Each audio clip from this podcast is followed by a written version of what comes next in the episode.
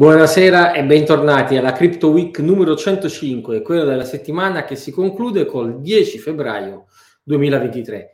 105 Crypto Week, accidenti, ci sarebbe da commentare in maniera colorita, due anni senza mai perdere un colpo neanche una settimana. E sì, perché comunque evidentemente eh, il sottoscritto si diverte a raccontare e a raccontarvi che cosa succede nel mondo cripto. Le emozioni non mancano mai, le notizie sono sempre interessanti. Vediamo questa settimana. Questa settimana si apre con dei rumors, come dicono eh, gli americani, con delle news, con dei sospetti sul fatto che eh, la SEC, la Security Exchange Commission, l'equivalente americano della Consob, starebbe per colpire il mondo dello staking. In realtà tutto origina da un tweet di, ehm, di Armstrong, l'amministratore delegato di Coinbase. Ed effettivamente passano poche ore e la notizia si sparge dappertutto ed è quella che Kraken sarebbe indaca- indagata dalla Security Exchange Commission. Per fortuna quello che poteva sembrare qualcosa di esplosivo si risolve in realtà in un petardo o poco più di questo. Kraken è costretto a pagare 30 milioni di dollari e sospendere il suo programma di staking. E qui proviamo a capirci di che cosa si tratta, visto che la notizia è importante a sufficienza da essere ripresa anche da Bloomberg. La Consob americana, la Security Exchange Commission, ha eh, ritenuto, ritiene che emettere, eh, consentire procedure di staking, quindi l'allocazione dei coin per ottenerne in qualche maniera un rendimento associato, sia eh, l'emissione di security o comunque un'attività riservata a autorizzazione dalla parte della, da parte della SEC medesima. Ed ecco quindi che chi non lo ha fatto eh, incorre in una multa. Ricordiamoci che, Grace, eh, ricordiamoci che Coindesk, scusate, oggi sono un po' fritto, ricordiamoci che Coinbase era stata eh, fermata il suo programma di staking era stato fermato, è solo conse- un annetto facile, è solo conseguenziale che chi invece ha offerto staking negli Stati Uniti sia oggi multato ed è questo il caso di Kraken. La notizia ovviamente, come vi ho detto, è andata su Bloomberg, ma è andata anche un po' su tutta la stampa del settore. Tutto sommato però 30 milioni è qualcosa che non danneggia drammaticamente Kraken, ma al tempo stesso è un segnale molto molto forte che quindi ingenera qualche preoccupazione. Con un timing piuttosto infelice, Revolut annuncia proprio questa settimana di lanciare lo staking eh, su alcune criptovalute. Oddio, per carità, in qualche maniera Revolut lo fa in Europa, però sicuramente il timing sembra infelice e poi ci sarà da vedere se il regolatore europeo eh, dovesse seguire le orme di quello americano nel dichiarare questa attività soggetta ad autorizzazione. E sì, perché ad esempio quando il Wall Street Journal commenta questa stessa notizia, quella di Kraken, di fatto titola eh, chiarendo che la Security Exchange Commission intensifica il crypto enforcement sugli exchange, sulle borse di scambio. Quindi ecco, il tema non è tanto la decisione specifica sullo staking, quanto in generale la, eh, sicuramente la, la, maggiore attenzione e la volontà di incidere direttamente da parte del regolatore americano. Anche perché, non dimentichiamolo, e, non ce, e ce lo ricorda ehm, 9HD con un editoriale su Coindesk, che la Casa Bianca è preoccupata per il mondo cripto e ha chiarito appunto eh, i suoi orientamenti e il desiderio che tutte le agenzie di regolazione nazionale vigilino attentamente sul fenomeno. Tanto che questa settimana è il turno anche di Paxos. Paxos è un emittente di stablecoin noto per Paxos Gold fondamentalmente, uno, uno stable coin che poi stable non è rispetto al dollaro, ma è stable in questo caso rispetto al prezzo dell'oro fisico. E, però Paxos emette anche il token di Binance, lo stablecoin, lo stablecoin di Binance. Bene, Eh, l'autorità eh, di New York, i regolatori dello Stato di New York, stanno indagando proprio su Paxos. La notizia si sparge, come sempre in queste situazioni fa preoccupare, al punto tale che eh, Paxos è costretta a intervenire per chiarire che comunque in ogni caso non c'è alcuna revoca della richiesta di autorizzazione che Paxos medesima ha fatto per ottenere licenza bancaria negli Stati Uniti. Insomma, questo per rassicurare i mercati e dire, beh, guardate che noi con il regolatore ci stiamo parlando su tanti livelli e non siamo né in fuga né colpiti da multe, anzi siamo ancora in corsa per una licenza bancaria. Vedremo nelle prossime settimane. Nel frattempo, questa settimana vediamo anche qualcosa di eh, forse un po' folcloristico, ma per chi è da tanto tempo nel mondo cripto sicuramente rilevante. Chiude Local Bitcoins. E Local Bitcoins è un exchange a questo punto direi quasi leggendario in cui i bitcoin si compravano per contanti, quindi uno dei pochi posti in cui era possibile, o le poche modalità in cui era possibile comprare bitcoin senza essere tracciati. Eh, chiude perché? Chiude perché il quadro regolamentare è cambiato e sanno bene di non avere molto tempo, sebbene citi ufficialmente le mutate condizioni di mercato, ma appunto non di mercato nel senso di mercato transazionale quanto di regolatori dell'attenzione che hanno su questi mercati.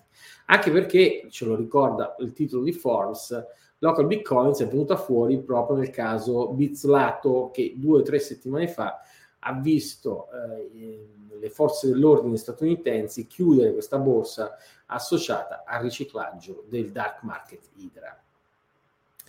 Eh, sono tutti un po' preoccupati dell'attenzione del regolatore e un altro sorvegliato speciale è sicuramente Binance. Tant'è che Binance questa settimana deve sospendere i bonifici in uscita e in ingresso in dollari statunitensi. E sebbene la notizia sia passata un po' tra le notizie secondarie, in realtà tutte le volte che ci sono queste attività chi è nel settore sa bene che sono fonti di preoccupazione. Cambiamento di relazioni bancarie, vogliono tipicamente dire che le relazioni bancarie precedenti si sono deteriorate, ma in particolare in questo caso evidentemente la sospensione to cure dei bonifici in ingresso e in uscita in dollari è particolarmente preoccupante eh, Binance la minimizza dicendo che in dollari hanno solo una frazione piccolissima della loro attività, peccato per esempio che gli attori corporate, almeno quelli europei, non potevano, non possono operare in euro, devono operare in dollari. Come fanno a operare in dollari se in dollari non si possono fare i bonifici?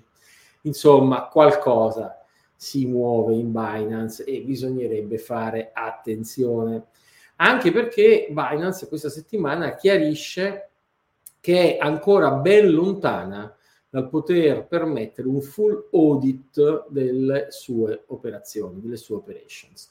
E quindi rimaniamo ancora nell'ambito di borse che non accettano di avere un audit indipendente di terza parte che eh, le scrutini fino in fondo. Chi ci segue da più tempo sa benissimo che i tre capisaldi per offrire servizi cripto in maniera affidabile sono la prova di riserva, non per nulla check sigla da dall'ottobre 2020 prima al mondo a fornire una prova di riserva pubblica e a tutt'oggi unico custodian, un audit esterno di terza parte, per esempio CheckSig auditata da Deloitte che dà le attestazioni SOC 1 e SOC 2 e infine le garanzie assicurative che per esempio CheckSig dà con il gruppo con Satec, lo specialty underwriter del gruppo generale. Ma tant'è Binance si attiva anche sul fronte del lobbying. E sì, perché sta cercando di organizzare un consorzio per ricostruire il trust, la fiducia nello spazio cripto. Vediamo, eh, in Italia abbiamo visto tante eh, consorzi partire e poi fallire, eh, tanto che il sottoscritto ormai ha uno scetticismo radicato verso qualunque forma consortile. Non credo che a livello internazionale l'iniziativa di Binance avrà maggior successo. In particolare, se almeno non si caratterizza con chiarezza, e almeno sul fronte europeo sembra per fortuna farlo, cioè Binance cerca lobbisti che operino per lei in Europa. Cioè, sapete come si fa in, America eh, in maniera regolata da tanto tempo, si può fare anche in Europa, si, può, si possono assumere dei professionisti che di mestiere poi fanno lobbying presso le organizzazioni europee. E questa, tutto sommato, ci sembra una iniziativa intelligente e anche lodevole. Cambiando argomento, voltando pagina, magari qualcuno si sta chiedendo come prosegue sul fronte Genesis, eh, che ha dichiarato bancarotta, e Gemini, che vanta un credito importante nei confronti di Genesis, e DCG, la holding che possiede Genesis e che stava litigando, diciamo così, con ehm, Gemini, bene, sembra che abbiano raggiunto un accordo in corte davanti a un giudice. E sì, è un patto che viene rivelato e che eh, prevede che venga venduta la trading, la trading, unit, la trading unit, scusate, di Genesis, quindi eh, l, diciamo così, la parte di Genesis che opera sui mercati. Vedremo chi se la comprerà. Nel frattempo, però, il Financial Times fa un piccolo scoop e racconta che DCG sta o starebbe, anzi ma sta, perché poi è stato confermato lo scoop, vendendo le azioni di Grayscale. E sì, vi ricorderete che DCG, oltre a possedere Genesis fallita, oltre a possedere Coindesk, il sito di informazioni che anche noi usiamo molto, possiede anche e soprattutto Grayscale, che per anni è stata la gallina delle uova d'oro, cioè il primo trust Bitcoin e poi uno dei più importanti trust in generale nel mondo cripto, anche per altre criptovalute, cui, a cui si rivolgevano tutti quelli che volevano comprare cripto eh, tenendo però questa esposizione al mondo cripto nei loro dossier titoli. Era l'unico trust a disposizione, accotato a premio rispetto ai beni sottostanti per anni. A un certo punto, però, un po' vittima della competizione e dell'allargamento del mercato che vede tanti ETP, tanti ETF in Canada, eccetera, Oggi quota sconto, uno sconto che è diventato addirittura drammatico, cioè chi si compra le azioni di DCG si compra gli Ether o i Bitcoin con tutti del trust al 50% di sconto. Evidentemente uno sconto così massiccio eh, dice di una crisi di fiducia. Nonostante questo, per ripianare i buchi, evidentemente Grayscale è costretta a vendere e pare che stia vendendo soprattutto il fondo Ether e lo stia vendendo proprio al 50% di sconto, cioè insomma è un'esigenza un po' disperata di fare cassa. Vedremo come andrà avanti questa faccenda. Il Financial Times, che come sapete noi privilegiamo tutte le volte che eh, si tutte le volte che vuole, che vogliamo valorizzare una fonte cattiva nei confronti del mondo cripto, il Financial Times lo è da sempre, è contrarian, ma talvolta azzecca anche l'articolo giusto. Questo è un articolo un po' gossiparo su, me, su Sam Bankman Fried, l'ex amministratore delegato di FTX, l'attore del collasso più straordinario dell'ultimo semestre, che racconta un po' appunto bizzarre, le bizzarre e brutali ore finali di FTX. Se siete gossipari e non avete meglio da fare questo weekend, che so, dopo aver visto Sanremo, potete leggere anche questo articolo. In maniera un po' meno gossipara, comunque il Wall Street Journal racconta che dopo FTX quello che sta succedendo in realtà è che i brand cripto, le aziende cripto cercano di riposizionarsi come trasparenti, come eh, affidabili e come sicure. E come dice un amministratore delegato, alla fine essere noiosi non è affatto male. E, signori, di nuovo non voglio fare il marchettaro, ma CheckSig è proprio questo tipo di affidabilità e di trasparenza.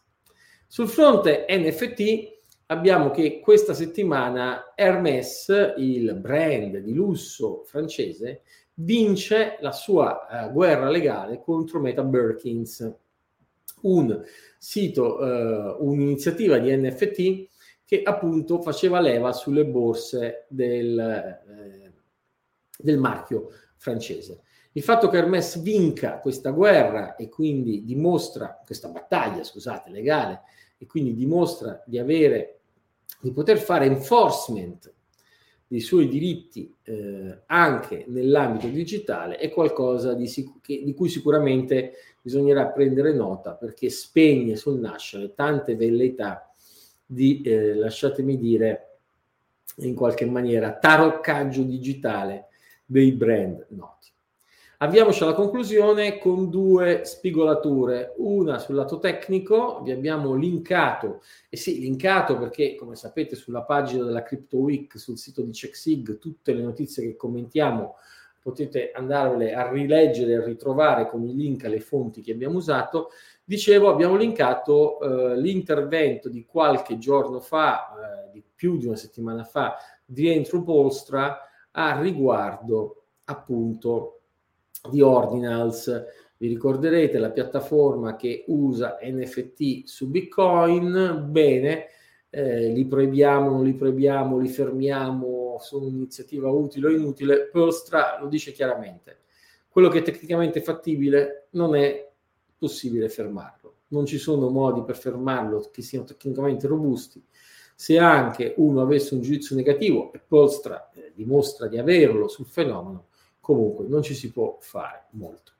Chiudiamo, prima di passare alle domande, con una notizia appunto uh, un po' selfish, un po' egocentrica, e sì, perché comunque questa settimana, e fatecene vantare, CheckSig ha ottenuto due brevetti per il protocollo di custodia. E, insomma, i brevetti li abbiamo ottenuti in Italia, eh, siamo in attesa anche di approvazione europea, questo dimostra la capacità di innovazione reale di CheckSig e di eh, qualità sia del processo tecnologico che della sicurezza che ne consegue. Ne vedremo delle belle, in particolare anche qualche premio, ma ve lo raccontiamo settimana prossima.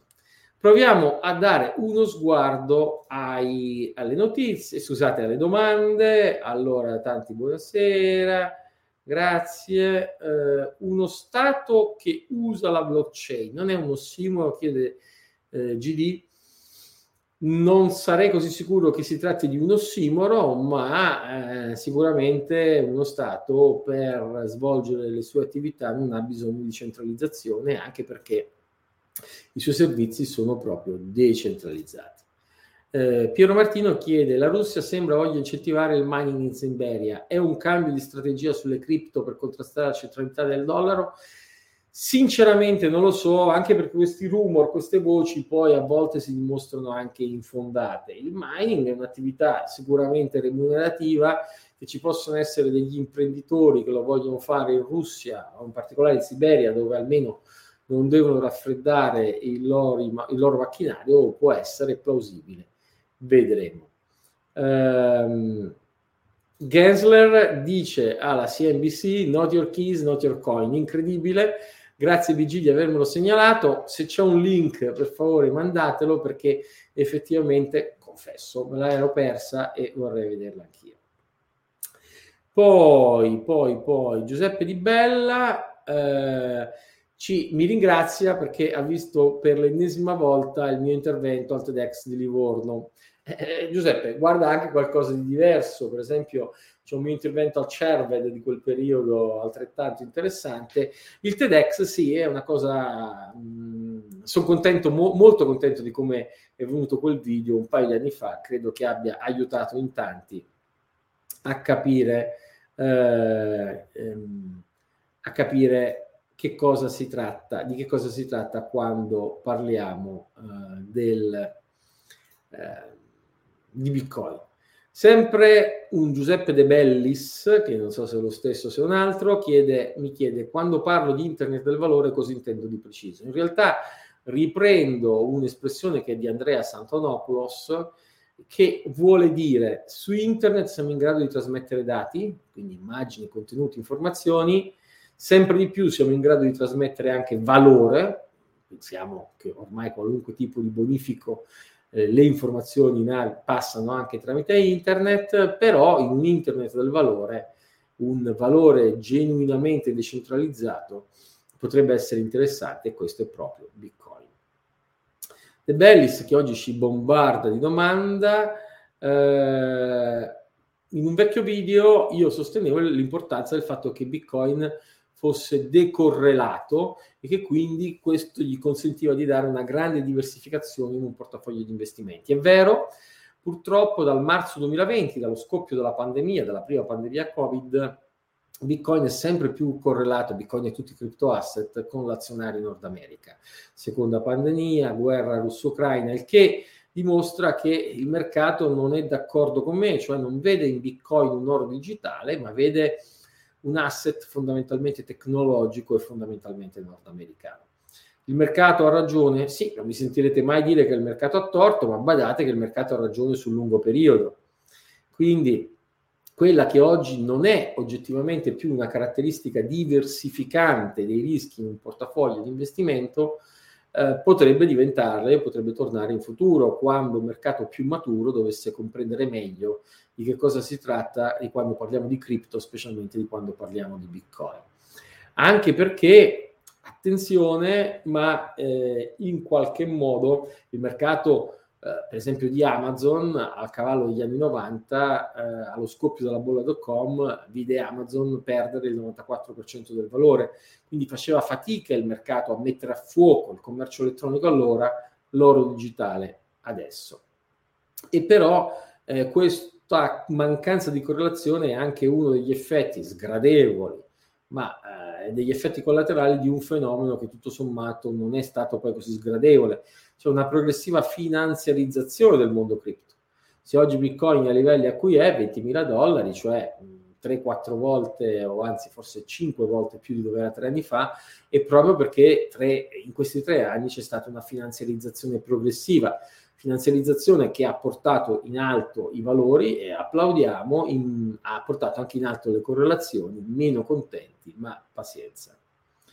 Uh, una nuova live riguardo alla disciplina fiscale sulle criptoattività. È vero, in realtà abbiamo presentato il nuovo report del Digital Gold Institute dove è stata presentata le novità fiscali, ma la registrazione del video è fallita.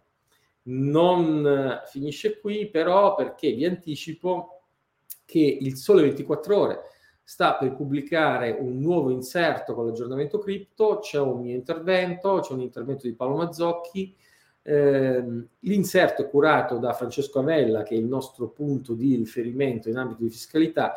Sicuramente appena esce l'inserto lo inviteremo o a una live dedicata o a una Crypto Week a parlarci proprio di questo. Pietro Gentile, Pietro Galante chiede: ha senso fare analisi tecnica su Bitcoin?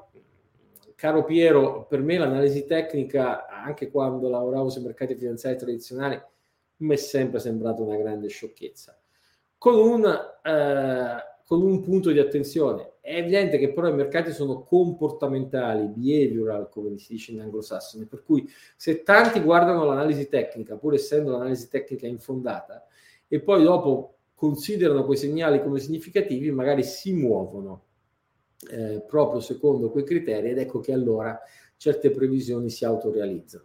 Il motivo per cui a me l'analisi tecnica non piace, perché poi dopo anche quando si sbagliano le previsioni, si allarga l'orizzonte temporale, si vedono altri pattern, insomma, è estremamente, eh, è estremamente manipolativo. Lloyd ZX ci fa i complimenti per l'ottenimento dei brevetti, grazie. Adesso ho raccontato ai miei figli che possono guardare al papà come un inventore, brevetto che abbiamo depositato io e Paolo Mazzocchi per CheckSig e infine Intuitive Guy mi chiede se ho visto il video di Gensler dove descrive cosa sia lo staking. No, mi sono perso la dichiarazione di Gensler che dice not your keys, not your coin, e anche questo vi prego segnalatemele e così magari settimana prossima eh, recuperiamo.